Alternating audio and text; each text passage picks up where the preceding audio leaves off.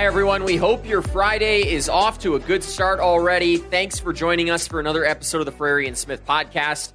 Last week, the Sun Belt West made a huge statement going four and two, including three upset victories, none bigger than that Southern Miss victory over Tulane. Meanwhile, it was the East Division teams that had an uncharacteristically down week that saw both App State and Marshall suffer defeats.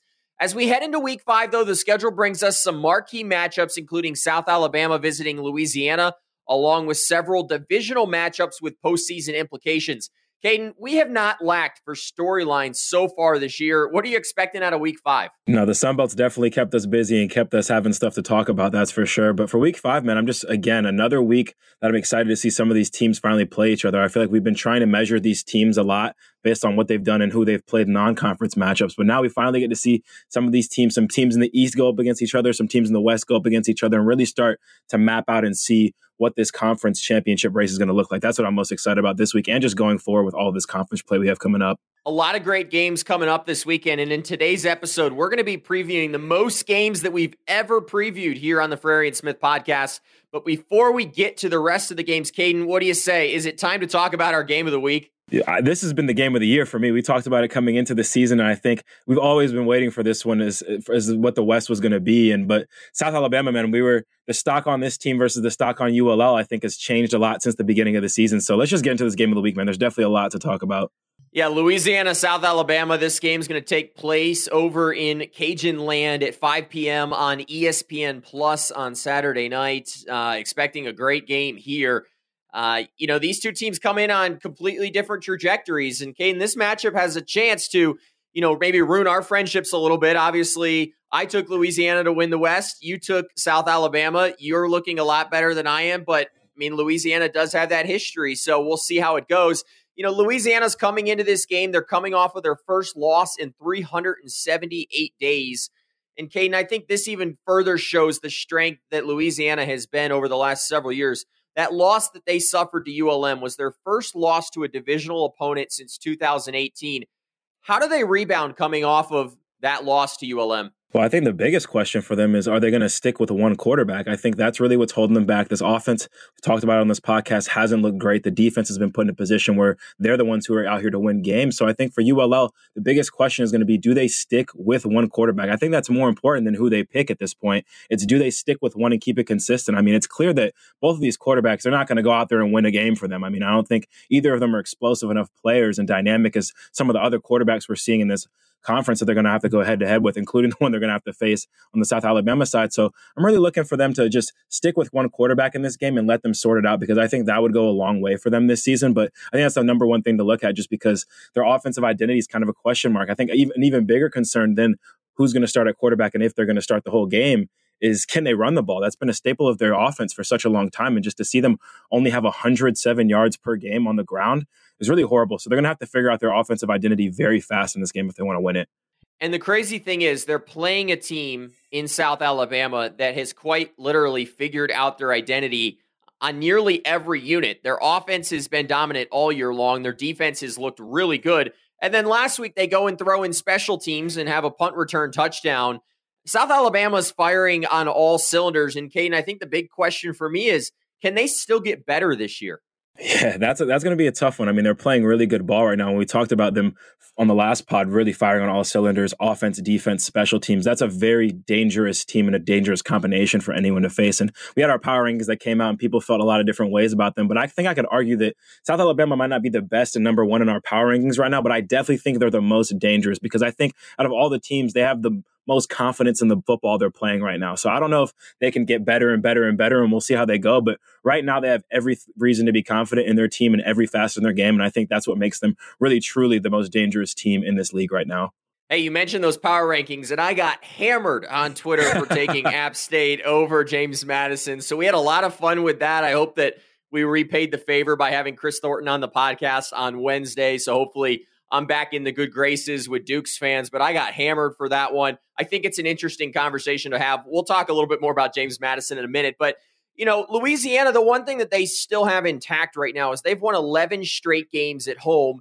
And Caden, you're a player who's played at Cajun Field, and I just wanted to ask, what about that environment makes it so challenging for road teams? Yeah, so first of all, it's one of the bigger stadiums in the conference. I remember the first time, because you, you get off the bus, you walk on the field for the first time just before you go into the locker room, and you're like, is this a is this a Sun Belt stadium? Like, this is actually very big. And you see some of those re- retired numbers they have. You forget they have some N F L alumni, some familiar names. So it's a very big and intimidating stadium. And on top of that, their fan base is very strong. When U L L is good, you'll see their fans out there tailgating, constantly making noise throughout the game. So it's definitely a tough place. But I will say, the toughness of playing at U L L is very much predicated on how good they are. It's not one of those App State, J M U fan bases that's going to sell out regardless of what's going on. It's very much predicated on how good they are. So it's going to be interesting to see how their fans turn out for this one. It's a five o'clock game. They're have they're coming off of two straight losses. Hasn't happened in a while. I remember the championship game there was absolutely electric, and that's probably the peak of what you're going to see as far as a crowd there. But I'm very interested to see what kind of crowd turns out for this one. And we saw how critical their fan base was on that Twitter space this weekend. So the chirping is, the fans are definitely in the conversation, and they're getting in the, in the locker room a little bit for sure as far as what kind of team it's going to be this year. So I think it's going to be a good crowd, but I think it's also going to be a very critical crowd as well. One of the big things for South Alabama, the early season storylines, has been the emergence of Carter Bradley at quarterback. He's been outstanding. He probably has put himself amongst that upper echelon of quarterbacks in the Sun Belt. Caden, when you watch him play, is there an area that you really think that he could still improve as this season goes? It's going to be tough. I mean, I think it's a very sim- similar situ- situation with Grayson McCall. They're not asking Carter Bradley to do too much, but what they're asking of him is perfect. They're not asking him to be Superman out there. He's very reliant on the run game because they do have a good run game. And then additionally, you have a great receiver in Jalen Wayne, but you saw it last game. He only had two grabs last game. He passed it to ten different pass catchers. So I think he's shown that he knows the offense well enough and has their offense confident in him where they know he's going to drive the ball down the field. He's going to keep the change moving, and he's going to score for them. So he's doing everything you could ask. I don't think he's as threatening as a Todd Centeio, as a Grayson McCall, but those are just the very, very, very elite caliber quarterbacks. But the most important thing to do, man, is just have that team have confidence in you and know that they can win behind you. And he has that right now. So I called my shot. I thought Carter Bradley was going to be made for this league. I thought he did some really good stuff at his previous school at Toledo, and I thought his game would translate very well, especially to the Western side of this conference, which we're now seeing the stock going up a little bit more and more and more. But I'm really excited to watch him play in this one because I think this is really, truly his biggest game as a Sun Belt athlete. Caden, I know you're a defensive guy, and the one thing that Louisiana has done consistently well throughout this season is play good defense despite kind of the struggles on offense. But they're taking on a South Alabama team that through four games is averaging thirty-nine points a game. Is the key to this game forcing turnovers where Louisiana has been so good this year? I think their biggest thing is going to really just be maximizing the time they have on the field because you're not going to know what you're going to get out of that offense. You might be on the field for the whole game. You might be on the field a little bit longer, shorter, whatever it's going to be. I think they're going to have to maximize their minutes. They're going to have to try to control the pace, get three and outs, and get off the field as fast as they can because this South Alabama team is going to be able to drive the ball on the field. They've been doing it against everybody. They've been driving the ball on everybody. So it's going to be about, can U L L stop them and stop explosive plays? Because that's really what hurt them last week. I mean, they had a seventy-five-yard run and an eighty-nine-yard pass last week. That's half of the yards they gave up. They played a great game. That would have been fourteen points off of the board for them, but those two plays were one hundred sixty-four yards, and the next thing you know, they're losing. So I think if they can limit the big plays and get off the field very fast, it's going to be a very interesting game. It's going to be interesting in this one. South Alabama comes in as the favorite, but history not on their side. South Alabama, they've lost the last six games when taking on Louisiana. They are oh and five all-time in Lafayette.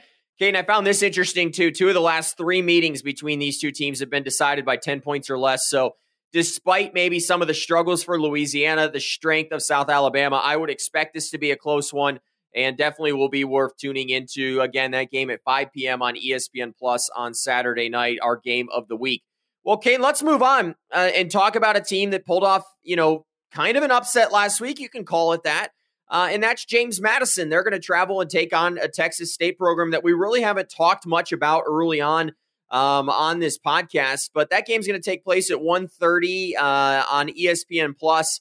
It's going to be in the high eighties at kickoff, and you have to imagine that that's going to maybe play a little bit of a role in this game. James Madison obviously practicing in some cooler weather. They head to Texas for what will be the first ever meeting between Texas State and James Madison. Yeah, we can do a whole pod about who has the best home field advantage in the Sun Belt, depending on the time of year and stuff like that. But I'll tell you one thing, San Marcos, anytime before November is hot. And it's hot for most teams, especially on the East that are coming over, except for those boys from Coastal who are by the beach. But I'll never forget some of those games we played. And pregame warmups, you're sweating a little bit. You're the, you have your pads on. Sometimes the coaches go pads off for some games like that. It's definitely going to be a hot environment. It's definitely going to be a different kind of challenge for J M U. I don't think it's going to be a huge challenge compared to what they've seen in App State and how dominant they've been in their past games. But thankfully, Texas is going to be hot, but Toddy Touchdowns is looking much hotter right now. I mean, he's playing lights out, leading the team with his legs and his arm right now. We saw what he did last week, and we talked a ton about what he's been doing. So I obviously think he's going to be a huge part of this game and a way bigger part than the weather, that's for sure. Yeah, let's be honest. This James Madison offense does not need any additional lubricant. They are firing on all cylinders, looking smooth out there right now.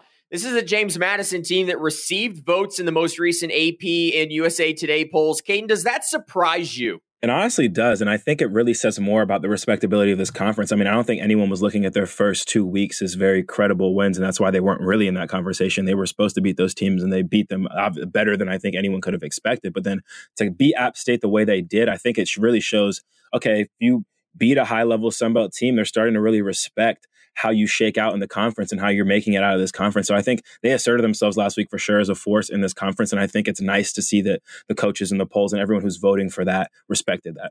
Yeah, no, I think that's that's a great point there. It definitely goes to show just the respect of the conference. And I think it goes to show how a lot of people feel about that App State program, despite some of maybe the early season struggles, which is maybe a feather in the cap to my power ranking a little bit. But uh, we won't get into, into that anymore. You, you know, looking at this game, I think the difference maker is going to be Todd Centeio again. He's currently fifth in the N C double A in points responsible for, tenth in pass efficiency, twelfth in passing touchdowns.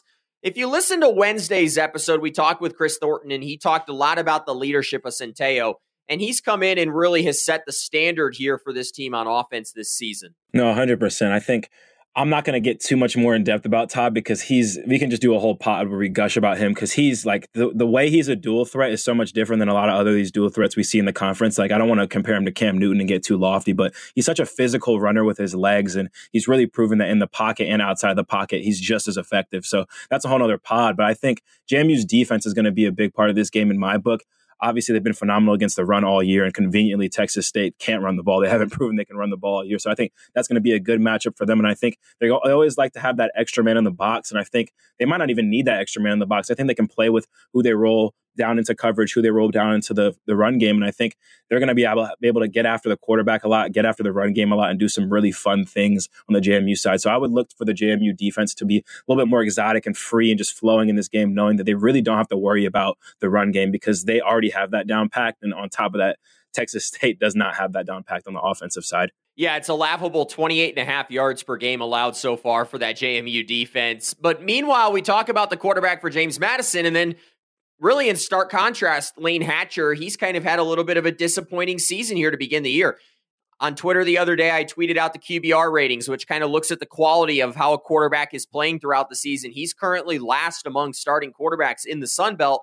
He's thrown for ten passing touchdowns, but he's really been hurt by the interceptions this season, Caden. Yeah, it's a tough situation he's in. I don't think he has very many explosive receivers outside playing for him. And then the run, can, the run game isn't going like we've talked about before. So I think he'd have to play the game of his life to even stand toe-to-toe with Todd in this game. I mean, Todd's playing such a high level of football. And Lane can keep your team in a game. I think if your defense shows up right and it's a close game, he's the kind of quarterback you want. You're kind of scared of when you have a late-game drive. You're also a little bit scared about the interceptions going to be.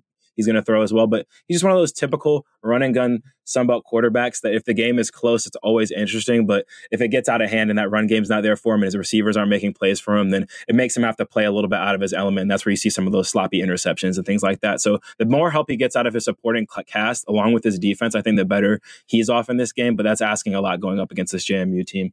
Yeah, I mean, I would have to imagine in this game, if Texas State has a hope and a prayer, I think they're a twenty-two and a half point underdog, if my memory serves me, but they're going to need those standout skill players like Ashton Hawkins, who's had thirty-four catches, a little over three hundred yards, five touchdowns. Calvin Hill, the running back, who has over three hundred yards. Those guys need to show up in this game if Texas State hopes to stay in it at all with James Madison. Yeah, and I think another thing that we can we can point at right now, Noah, ask me who the best secondary is statistically right now in the Sun Belt Conference. Caden, who's the best secondary in the Sun Belt Conference statistically? It's Texas State. I mean, they got some D Bs over there. They can cover a little bit. Now, does this have something to do with the fact that they held Houston Christian to like one hundred three yards in the air last week?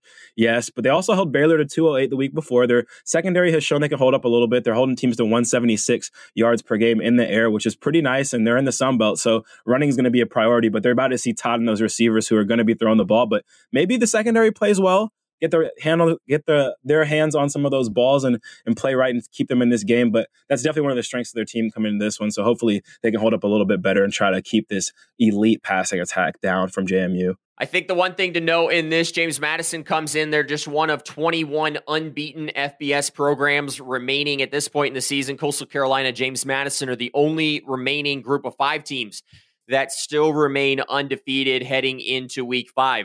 Well, now let's talk about another one of the undefeated teams in the conference, a team that, Caden, you and I have gotten very high on very quickly, and that was in large part to just seeing them in person, the type of style that they play, and that's Coastal Carolina. They're taking on Georgia Southern this weekend. This is a game that perhaps has a little bit of a chance to maybe be affected by that weather from Hurricane Ian that's coming through Florida and could perhaps sneak up into the Carolinas, so watch out for that. But it's currently scheduled at four p.m. on E S P N Plus on Saturday. And, you know, last year, Coastal Carolina went down to Statesboro. They won twenty-eight to eight and, you know, looked really good in that. But this is not your, you know, this is not your grandma's Georgia Southern team anymore. They are chucking the ball around the yard. They're scoring a lot of points.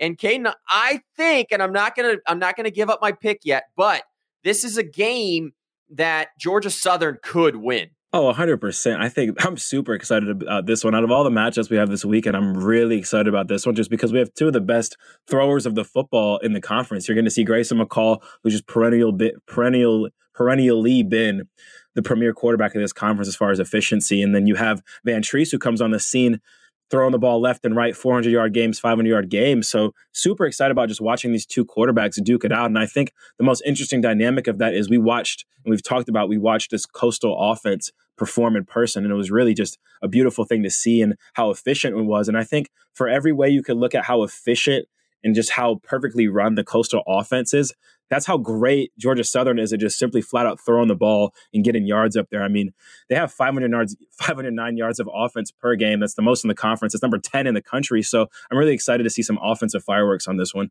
Yeah, I think the big concern heading into this one is what is Grayson McCall's status in this? He got banged up late in that game against Georgia State. He has been practicing this week, but we've told that he's not been at full strength. And here's the interesting thing about this matchup. Grayson McCall has never played quarterback against Georgia Southern. The last two times these teams met, Grayson McCall also missed those games as well. So I know that that's crazy to think about, but he's never played Georgia Southern. And to me, that's a huge question mark in this game. Is he going to play first and foremost? And then ultimately, how healthy will he be? You just impressed me with that stat. I did not know that. Grayson McCall has never played Georgia Southern. Hats off to you for that stat, but that is crazy. But no, we saw in person. We failed to mention it for a couple podcasts. That's on us. But Grayson did get a little tangled up in the fourth quarter of that game. He got his legs wrapped up and a little bit twisted, and he came out the game, and it was the end of the fourth quarter, and it was over against Georgia State anyway, so we didn't really expect him to see him back in there just to risk further injury. But it is going to be interesting to see if he plays for one, and if he does play, how his mobility is, because how this offense, I'm not going to say it's predicated on his mobility, but it's a huge part of what they do. I mean,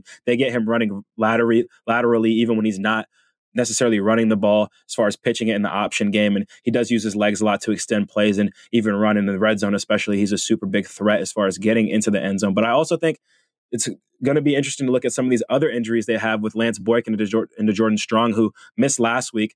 The corner position is going to be huge in this game with the firepower that Georgia Southern is going to be bringing from offense.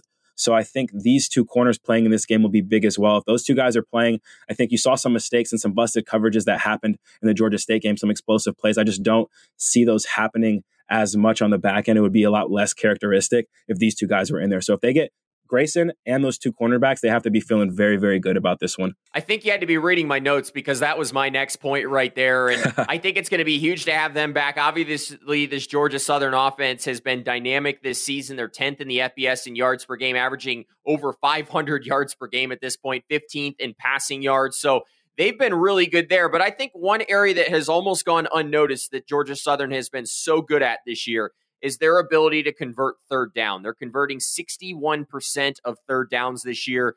uh, which is fourth in the F B S. And Caden, from your perspective, what has made them so good in that department this season? It's two things. It's effective play calling, and it's Kyle, it's Vantrese. Like, it's them too. Like, they're calling the perfect plays on third down. They always have somebody sitting over the sticks or around the sticks, and they keep a good variety of even running the ball on third down and catching teams off of guard with that. So I think it's a combination of their great play calling on third down and keeping those chains moving and keeping the really staying balanced as well and keeping the defense guessing on, oh, is this going to be a pass? We have to defend the sticks, but Vantrese could also throw it over the top, and we have to worry about the run. I think when you look at this team, Georgia Southern's kind of style of offense they're running right now, if they went into overtime, I think they'd be a very effective team on a shorter field. So I think in those short yardage and shorter field situations, they kind of just thrive. They always stay ahead of the chain, so it's never really third and long for them too, too much. So it's going to be interesting to see if they can stay ahead of the chains in this one against Coastal's defense, who we talked about, still good, still consistent, not as dominant as they looked before. So I think Vantrese is going to be able to move the chains and get the ball moving on this one for sure. Caden, I am firing on all cylinders tonight because I think the next stat I'm about to give you is even going to further impress you. And I'd love to take the credit for these, but Brian Ellis and Kevin Davis, the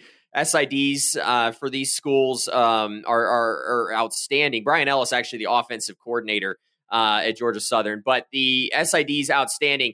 Georgia Southern's offensive line, Caden, they went one hundred eighty-two passing attempts to start the season before giving up their first sack of the year. Their first sack didn't come to the fourth quarter of game number four this year. Part of the reason I bring that up is we talk about Vantrese, and one of the things that he's been able to do this year is create big plays. In this Georgia Southern offense, they have seven plays of over forty yards this year. Four have come through the air, three via the run.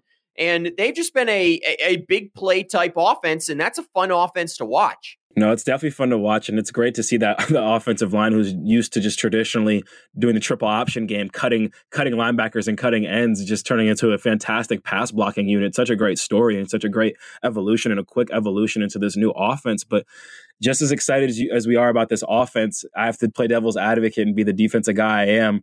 One thing that Georgia State is just a very simple stat that they're very bad at is defending the run. They're the worst run defense in the league right now, two hundred fifteen yards a, two hundred fifteen yards a game for them. And we saw how dynamic and interesting and hard to defend this Coastal run game is. And that's one of the strengths and pillars of this offense. So as exciting as it is to talk about the explosive passing attack of Georgia Southern and even what Co- Coastal can bring to the table as a passing attack, you have to worry about Coastal's defense in this one because they're going to have a tall task having to defend this very interesting and hard and intricate run scheme that they're going up against with Coastal. Going to be a great game in that one. And as we move on, we move on to a game that the home team has won the previous three meetings, and that is an in-state rivalry game between Liberty and Old Dominion. Liberty comes in two and one over the last three meetings, although O D U, and Caden, I think this is going to be a big factor in this game. They're riding a five-game home winning streak. It's very hard to win at O D U's home in S B Ballard. Um, you know, I think the big question heading into this game is which offense are we going to see from Old Dominion? Are we going to see the offense that scored twenty-nine points in the second half last week? Or are we going to see the team that's been closer to averaging twenty-three points over the entire game? To me, the answer to that question might decide this game. No, one hundred percent. And another great evenly matched game. I think this is a very exciting one. This will be O D U's last non-conference game, I believe. And we've been it's been great to just watch them play in these non-conference matchups. But if you look at both of these teams, they've been playing in close games all season long. So I think that also ups the ante of this one a little bit. And you talked about how good these guys have been at home. That's why I took them last week. I just like the energy they have in that home crowd of their first upset win, followed up by a good win against Arkansas State. And you're hoping, like you talked about, the offense is going to be a big part of this. I think you saw Hayden Wolf last week finally go out there and not just manage the game, but go out there and win it. He was feeding Ali Jennings. He was feeding Zach Kuntz. And it looks like that's going to be the formula to success for this offense this year, because it's very clear that they cannot run the ball. And unless they learn how to run the ball, just like in one week's worth of practice, I don't think they're going to be able to rely on that. Rome was not built in a day. But I think if they figure out what they're good at on offense, which it looks like they figured it out last week, they figured out their bread and butter plays, they can run with those two guys. I think we could see more of the offense we saw last week. And obviously, hopefully for them, that's what they want to see. Let's be honest, Liberty had trouble in week one against another Sun Belt defense in Southern Miss. That game went to four overtime before Liberty hung on and won that game. This is a very good Old Dominion defense. They're led by Jason Henderson, who currently leads the country in tackles, had twenty-one last week, Caden, twenty-one. I'll repeat it. An outstanding performance. And Old Dominion also, it went almost unnoticed, seven sacks in that game against Arkansas State. They don't normally give up that many sacks. This is a very good Old Dominion offense and is going to give Liberty fits in this game. No, Henderson's an absolute mo- monster. I mean, it's it's him and Carlton Marshall right now as far as who's just playing sideline to sideline linebacker and just staying and sniffing near the ball the whole time. So I'm definitely excited to watch this Old Dominion defense. And you talked about them getting in the backfield. I mean, they're the number one team. It's them and Southern Miss right now as far as sacks per game. They've got fourteen a game. And Liberty was missing their quarterback last week. They got Caden Salter as their normal guy, their dual threat quarterback. And it's going to be very interesting to see if he plays in this game, because I think that kind of is where Old Dominion up front can make a difference. They've played plenty of mobile quarterbacks this year. They've seen Holden Ehlers. They've seen Brendan Armstrong. They've seen guys like this. So they're accustomed to playing these mobile quarterbacks and still being able to get after it. So I think, like you said, that pass rush and them up front is going to be a huge part of this game. And I think it, when they're at home, they're just a, they bring it up and notch it up to a different level. So I'm excited, no matter who the quarterback is for Liberty in this game, to see them get after him up front for Old Dominion. Here's my biggest concern heading into this game if you're Old Dominion, and that's the fact that each one of their opponents this year have scored first in a game, and it gets a little bit worse than that. Old Dominion, they have trailed by double digits in three of their four games this season, the only exception that first victory of the year against Va Tech. This is an Old Dominion team that's got to start quicker on offense. They've got to get some good chunk plays here going early against Liberty. Yeah, and it's funny, just my my football mindset of that just thinks like, okay, well, if those are the stats that are showing for them and they're still able to pull out some wins here, this is probably one of the more battle-tested teams. I mean, in the Sun Belt, we're looking at teams that have blown a lot of teams out. This team has played in no blowout games. They've played in close ones. They've played it behind. So if they can figure out some of these pieces and get some easy wins out of their belt and just help themselves out as far as scoring first, staying ahead of the chains, being a little bit more efficient on offense, helping the defense out a little bit, I think we could see a lot of good potential in this team and see them get better throughout the season, because they're two and two right now and they've had to earn every single one of their wins, and all their losses have been tough. So I think as far as getting their offense going, I think they got to go to Ali Jennings a little bit more. I mean, he's doing incredible things. He's second in the nation right now in receiving yards, but he has way less catches than everybody else on that list. He has like twenty-four catches. Dude's on the list with thirty, forty catches. And I think he's been there for a big play receiver guy for you to be, make those big explosive plays. But I think if you just go to him early and get some more easy access stuff, that'll help them throw the first punch a little bit more and help that offense get going. I have to imagine, too, this game comes down to who can force more takeaways in this contest. Liberty comes in fourth nationally with twelve forced turnovers this year. Old Dominion not far behind with ten. They're tied for eighth nationally. I feel like this is a game that is a defensive back, a safety, Caden, that you have to be kind of licking your chops a little bit. No, one hundred percent. If you look at the nature of both of these teams, really, and the kind of games they play in and the gritty defensive wins they've been able to pull out throughout this season, it's one of those games where as a defensive player, you feel like you can make a difference. You're in the locker room before the game, listening to some of the music. We heard our boy Chris Thornton talk about, we heard I um. Josiah Stewart talk about before the game. You can lock in before this game and say, okay, if I make the turnover in this game, if I can make a big play in this game, it could be huge. And I think O D U saw it this year in their first game. They had some big interceptions, some big fumble recoveries that were the reason why they beat Virginia Tech in that opener. If these guys come into this game, lock in and really emphasize getting the ball on the ground, making that big momentum play, especially in the second half, it's going to be a huge game. So I'm definitely excited to see some potentially big explosive defensive plays as well. Hey, true story here. If you have not listened to the interviews with Chris Thornton, Chase Bryce, Josiah Stewart, uh, do, because I've added some of those songs to my workout playlist, and I can tell you my bench press has gone up just by changing my music. So it's well worth listening to, just a shameless plug there. But let's move on to a game that I think could be pretty interesting in that in this in this game, and that's U L M versus Arkansas State. This game is going to take place in Monroe. It's at seven p.m. on E S P N plus. Arkansas State has won the last twelve meetings in this series, but this is, dare I say, a hot U L M team coming off of a big upset victory over Louisiana. Dare you say it, man. Could we say this is the biggest program win in the recent history for U L M? I mean, we'll Light see name. how U L L season we'll see how U L L season goes, and that'll kind of give us a better barometer of how big this win is. But you got to love U L M's momentum in this one, man. You saw the celebration they had after that game. Super excited win for this one. You have to like the momentum they're bringing into this one versus Ark State coming off of a three-point loss, a tough loss to, per usual, O D U, who only plays in tough game. So it's going to be very interesting to see which team comes out and starts faster in this game. Is it going to be the home team who has a little bit something more to prove coming off of what I called before is almost a, a must-win game that they lost, because O D U just comes into the conference and kind of picks on Arkansas State as the two-win team from the year before and gets that win. And then U L M, you kind of have your chest out a little bit. You beat the former conference champ. You're feeling yourself a little bit. So I'm excited to see how this game starts and ends, really. It's going to be a fun one, I think, from beginning to end. I think the biggest difference this week compared to last week for U L M is they will be facing a team that has an identity on offense and has gotten really strong quarterback play in James Blackman this year. He's averaging about sixty-eight percent completion. He's thrown for close to one thousand yards, five touchdowns. So a much tougher challenge, actually, with a team that has a quarterback. Yeah, I mean, Blackman's been efficient in a lot of these these recent games, and I think he's shown that he can put up numbers and really carry an offense to lighting up the scoreboard. But for some reason, if you just look at last year and historically, it hasn't really translated for wins. So I think if you're U L M in this one, you know what you're getting out of Blackman. You know what he can do. Try to game plan as best as you can around that. Understand that he's probably going to get you a couple times. You want your secondary to hold up as best as they can, but that can all happen and they can still win. I mean, U L M is is feeling scrappy and they're feeling good about themselves. And no matter how good Arkansas State has looked in the past couple games, you can look at last year and say, okay, that was that was a two-win team and they got one of those wins on us. So, I mean, how good could they possibly be if you're looking at them from a U L M perspective? It feels like this game could be won in the trenches. This is a U L M team that comes in pretty good running game so far this year, over one hundred ninety yards in two of their four games. The two that they didn't hit it was against Alabama and Texas, just much better athletes on those teams' defenses. Um, but Meanwhile, Arkansas State, they really defend the run well. They're fifth best in the Sun Belt this season. So you have to imagine that this game is going to kind of be won in the trenches, perhaps. Yeah, it's definitely tough to say with that one just because of how explosive Arkansas State's passing attack is really compared to everything else they do. But both teams up front have proven that they can play nasty in the trenches and do what they have to do. I think U L M's run game is really what helped them and kept them in the conversation throughout the entirety of that long battle with U L L. So I think it's definitely going to be interesting to watch both of these teams up front. And the trenches could be a huge part of it.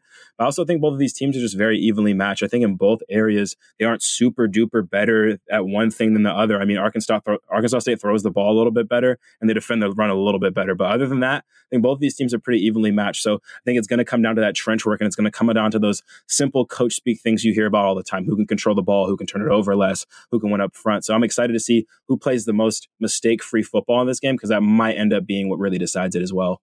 Yeah, I think another big difference in this game is Arkansas State does come in with a couple of dangerous weapons. You've got the wide receiver, Champ Flemings, outside. That tight end, Seydou Traoré, has been pretty good this year. That pair combining for three touchdowns and four hundred sixty-five yards. So I think Arkansas State might have the better weapons in this game. But again, this is an Arkansas State roster, fourth youngest in the F B S this season. Over seventy-nine percent of the team is an underclassman. Seven starters in every game this year have been underclassmen. And I think that is probably creating some of that inconsistency that maybe we've seen this year. Yeah, they definitely do have some weapons. You're one hundred percent right about that, but they are young. So I'm definitely interested to see how these young weapons play and really the first bounce back test of the year. Okay, like you can throw away the O D U game. It's in the past.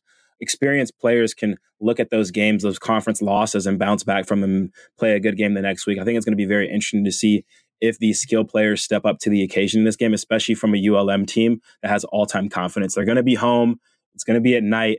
That wolf is going to be howling. They're going to have those waterfalls in the corner. I don't know if you've been to an Arkansas State game, but I love their stadium. It's a great stadium. It's a great vibe there. So I'm interested to see how these young guys play in, under these bright lights in the, their first conference game at home. I plan to get to Arkansas State Stadium at some point, but I tend to not have a lot of reasons to go to the state of Arkansas. So haven't been there. there yet, but I have always heard good things uh, about that stadium. So I think we'll definitely have to uh, make an effort for you and I to maybe try to make it out to a game there. Let's move on and talk about the final game that we're going to preview this week, and that's a really, really interesting game. It's Troy at Western Kentucky, uh, two teams that have been very good to start the year, two teams with quarterbacks firing on all cylinders. And, Caden, this harkens back to the old rivalry days when Western Kentucky was in the Sun Belt. This is the first time that these teams have played since two thousand thirteen, when at the time they were both Sun Belt members. So I think this one's going to be a lot of fun and probably could be one of the better games that we see this weekend. No, again, another great matchup, and I think it's one of the better non-conference matchups you could have picked for this one. Obviously, Troy's feeling really good after that Marshall game, played in a tough, gritty win where they won sixteen to seven, but I think this is going to be a completely different game from them. I mean, I, I saw Western Kentucky pop up on my phone when I looked up the matchups for this week, and I had some P T S D. No, I'm not going to lie, because seventy-three nothing. Yeah, I mean, this team, that they that's what they that's what they did last week, but they put up fifty-nine points on my App State defense, and Bailey Zappi broke Joe Burrow's record right all on our heads. And it was it was one of the crazier games to be in and just see. It was one of those things where you watch this offense work on film and you're like, okay, like they're doing great. They look really good, but there's no way they do that against us, right? And then week after week, they're putting up points and points and points. So I think this game is going to be all about if Troy's passing attack can keep up with their passing attack and if their offense or their defense, sorry, can slow down this this offense, because this offense is extremely high powered and they are going to throw the ball everywhere. Yeah, you. I mean, that's that's the key in this game. Western Kentucky comes in. They've scored over thirty points per game in eighteen straight games. So you know they're going to get theirs. Then it comes down to, can Troy pick up a couple of stops in this game? They've held opponents to twenty-one points per game. It's going to be really challenging because Western Kentucky does one thing well, and that is put points on the scoreboard with ease. No, one hundred percent. This game is going to be a glorified seven on seven. I don't know how much defense is going to be played, but I think whoever plays more defense is definitely going to win, that's for sure. And it's interesting, you look at both of these quarterbacks, you got Gunnar Watson and you got my man Austin Reed over here. They've both thrown for the exact same amount of attempts. They've both thrown one hundred forty-three passes, but you got five touchdowns, five interceptions for Gunnar Watson, and Austin Reed's thrown fourteen touchdowns and three interceptions. So that obviously has a little bit to do with who they're playing, but I think if you're Troy and you're looking at this Western Kentucky team, it's like, all right, we have an offense we have to keep up with. They're going to throw the ball around the yard, and they're a little more experienced in this this this air raid type of offense than we are. So they kind of might have the model almost of what they're doing. They might be stealing some pages out of their playbook and seeing how they can open it up in the same way they um, that Western Kentucky has. So I'm excited to watch both of these quarterbacks duel it out, and I think it's definitely going to come down to the right arm of both of these quarterbacks. Yeah, you mentioned former Division two standout Austin Reed, and I've had a front seat to watch his career. I grew up down in Pensacola, watched them during his national championship season. Caden, one thing you probably don't know is about two years ago, um, I actually called a softball game with Austin Reed as my color analyst at the University of West Florida. So very well connected to Austin and really excited to see what he's been doing this year. He was a very good Division two quarterback, set all sorts of records, but now he's translated it to this level. And you mentioned the fourteen touchdowns that he has this year. He's fourth currently right now in all of Division One. Caden, here's the names that he's trailing right now. I just, I had to dig and figure this out. C J Stroud, who you might know, a Heisman Trophy candidate at Ohio State. Will Rogers at Mississippi State. He's been balling to begin the year.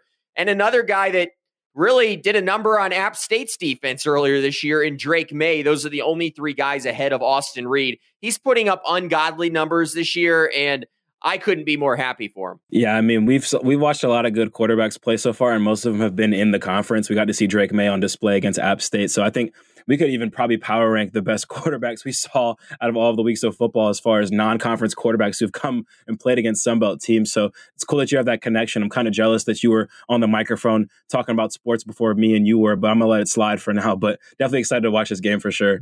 I think another big thing in this game, too, is just Troy's passing attack in general. It's been so good this year. and But they're going to play a Western Kentucky team that has been pretty solid in that category. Um, you know, Troy, they're averaging over three hundred forty yards a game through the air this season, tenth best in the country. And again, they trail teams like Mississippi State, Georgia, Tennessee. Like, you understand the teams that they are fighting against in that category.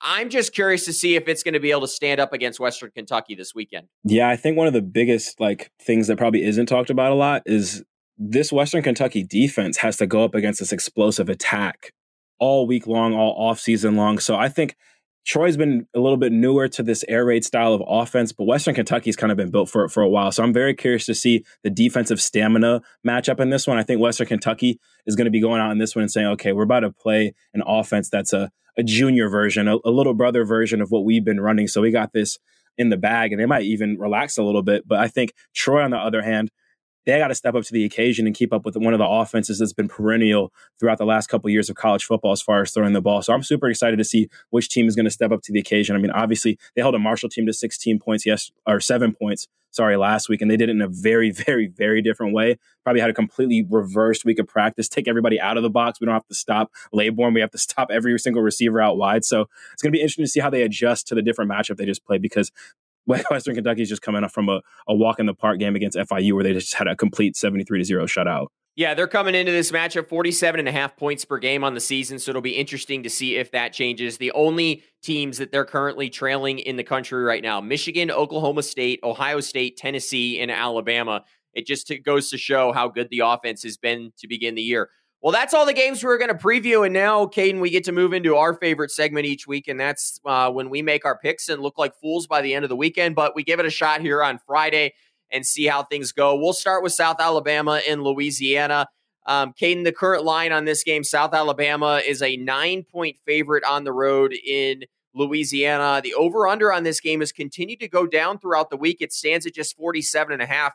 I don't know if that is, you know, maybe a lack of faith in that Louisiana offense, but, you know, I look at forty-seven and a half, Caden, and I'll just go ahead and go first here, but I like U S A to cover in this game. I really think South Alabama is the better team going into this one. The only thing that gives me a little bit of pause is the Raging Cajuns' success at home, but I think this is finally the year that South Alabama gets the money, the monkey off their back. I think they're going to beat Louisiana at home. They're going to completely destroy my pick in the West, but um, I think that's how it's going to go. Here's the interesting thing. Again, the over-under continues to slip. It sits at forty-eight or forty-seven and a half. I'm going to take the over in this one simply because I think South Alabama has enough weapons to get to forty-seven and a half by themselves in this game. Yeah, I agree with most of what you said right there. Obviously, everyone on earth, everyone who listens to this podcast knows who I'm picking for this one. It's South Alabama. I've been picking him since the beginning of the season, and my confidence in that pick has just gone up and up and up.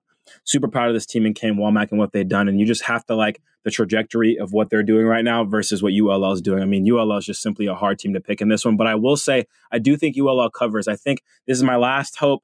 My last ditch effort. We've been saying every week, hopefully U L L this, hopefully they do that. I think my last ditch effort, I'm not willing to pick them in this game, but I do think they have the championship pedigree and the big game play experience to keep this one close. So I do think they keep it close, but I'm taking the over in the points in this one as well. I think South Alabama is going to push the pace of this one. I think U L L is going to have to catch up with them and try to keep up with what they're doing as far as pace on offense goes, but I don't think they can score forty-seven necessarily by themselves because this U L L defense is pretty good. But I think they are going to push this game and U L L is going to be forced to keep up with them. And I think by the nature of that, I think if South Alabama hits thirty, U L L will hit ten. They'll hit twenty. They'll try to keep up with them the whole game. So I'm going to take the over on the points as that as well. Here's the next game. And Caden, we might disagree on this one. I'm I'm interested to see how you feel about this. But Coastal Carolina, Georgia Southern.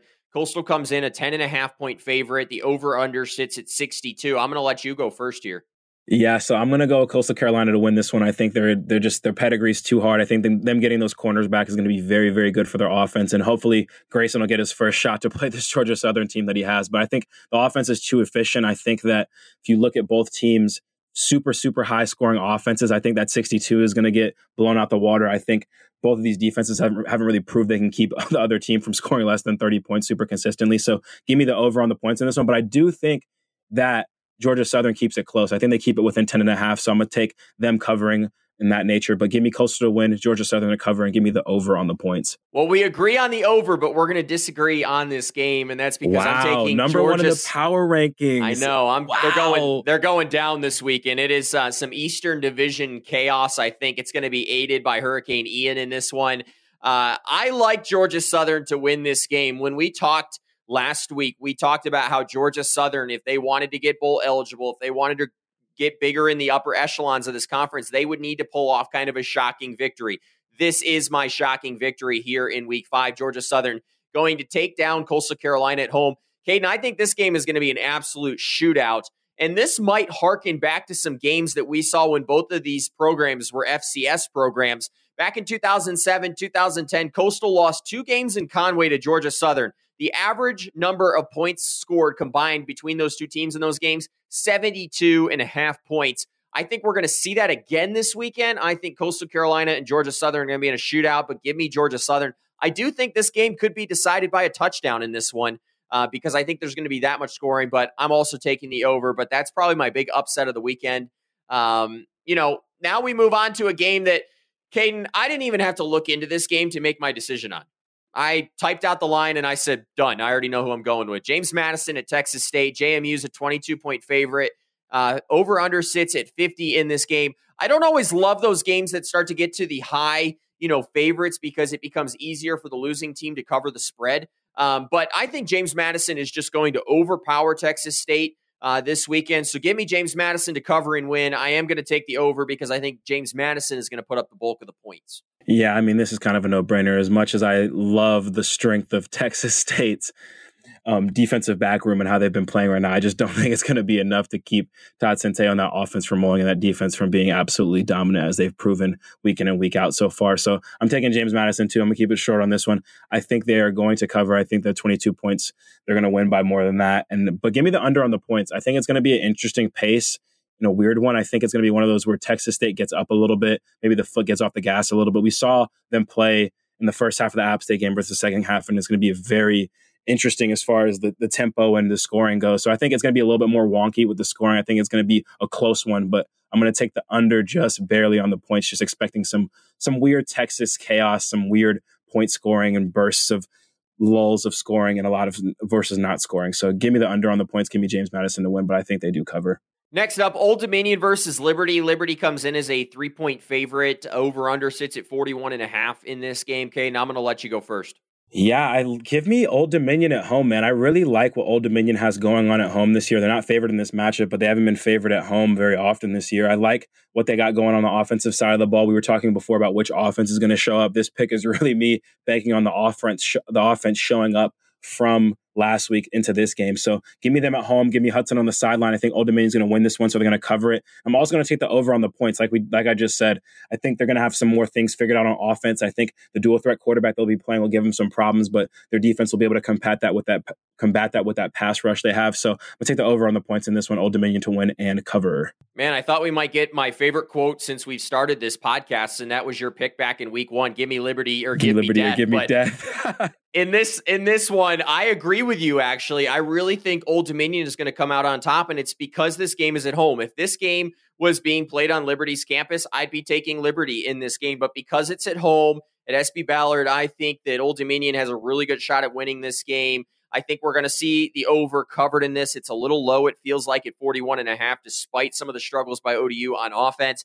Here's something to notice in this one. Old Dominion, they've won five straight at home. They're currently one and one against teams from Virginia this year. They really should be two and oh. They nearly took down Virginia other than that late field goal. So give me O D U to win in this game. And I'm also going to take the over on this contest. And I did also, before we move on to the next game, I wanted to say how excited I was for a very specific Twitter follower this week. Yes, Our sir. Our new Twitter account, Frary and Smith Podcast, has officially been followed by Hudson, our favorite puppy dog up at O D U, someone that we're really excited to meet at some point. So that was the highlight of my week. I don't think anything will top that heading into this next week.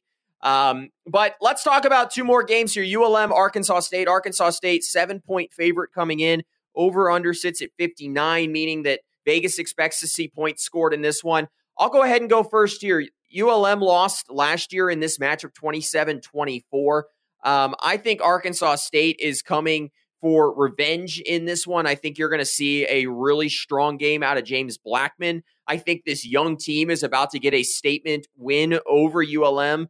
I don't think that momentum is going to carry over from Louisiana. So give me Arkansas State in this one to win and cover. I'm going to take the over. We see eye to eye a lot in this one. I think Arkansas State's going to win this one too. I just think if you look at both of these teams, I think U L M might be drinking some of their own Kool-Aid a little bit this week, feeling themselves a little bit, but they're definitely about to see a lot different of a passing attack than last year. I think if you look at last year's game as well, Lane Hatcher started that game and he threw for four hundred yards. So I think Blackman is going to play in a big game in this one as well. Try to do the same thing and match that energy. So give me Arkansas State to win this one. Give me them to cover as well. But I'm going to take the under on the points. I think U L M's defense shows up a little bit more than we expect in this one. And I think maybe it takes a little bit more for that offense to get going on the Arkansas State side, because we talked about some of those younger players they have and some of that inexperience bouncing back from a game. So I think this one might be a little bit slower to start, kind of like it was last week for O D U and kind of how it was last week for U L M. So give me Arkansas State to win. Give me them to cover, but I'm going to take the under on the points just barely in this one. Interesting picks there. And I'll be interested to see where you land on this next one, and that's Troy at Western Kentucky. I know you have some bad memories of that Western Kentucky offense. Western Kentucky comes in a five and a half point favorite in this game. The over-unders, it feels super low at fifty-six, and that's crazy to think. Um, Caden, how about you? Um, how about you go first on this one?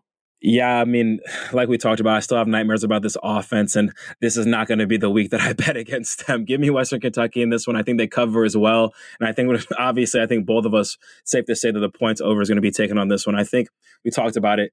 Troy play, has been playing some very, very good football. They've had some explosive moments and some explosive games on offense. I just do not see it being able to keep up with that explosive offensive attack that Western Kentucky has. I think they've proven week in and week out that they can blow the doors off of any defense and score at a very, very high level. It's going to be a very big challenge for Troy, I think, personnel-wise, and it's just as far as not necessarily the team they're playing, but just the personnel they're playing and the scheme they're playing. It's going to be very, very hard for what they have to stop what Western Kentucky has. So give me Western Kentucky to win, give me them to cover, and give me the over on the points. Caden, we know that I love controversial picks on this pod, and Uh-oh. I'm about to disagree with you on about everything that you just said. Western Kentucky, wow. They come in with a high-flying offense, but Troy's defense, to me, has shown the ability to slow down really good teams this year. They held an App State team that had scored sixty-one points a couple weeks prior to that to just twenty-eight, looked really good in that game, and that was without Carlton Marshall and his helmet. Um, I think Troy is going to win this game. Um, Troy is one of the hottest teams in the country right now. They should be winners of three in a row. If, you know, again, I, I'm still not giving App State credit for that Hail Mary victory. Um, I really wanted to take Western Kentucky just because of my relationship with Austin Reed, but I really think Troy's defense is going to do a number on him. Uh, so give me Troy to win. And here's where I'm going further off the rails. Give me the under in this game. Troy's defense is going to have an outstanding performance this weekend. They're going to win, and we're going to be having conversations about them in South Alabama playing in a couple weeks for what will be the game that decides the Western Conference. No, I like the pick. I mean, we're obviously riding for the Sun Belt. I'm going to be rooting for Troy, but we saw Carlton Marshall's helmet last week. It was very battered up. Hopefully he can replace that helmet and replace his cleats with some track spikes, because it's definitely going to be a track meet and a lot of running and covering. Well, that does it for this podcast. We really appreciate y'all listening. Like, subscribe, Apple and Spotify. Give us some love. And like we mentioned before, we have a new Twitter account at Frary and Smith. Give us a follow and show us some love on social media. So thank you guys so much for listening. We're super excited about this, and we'll see you on Monday for our recap of Week five's action.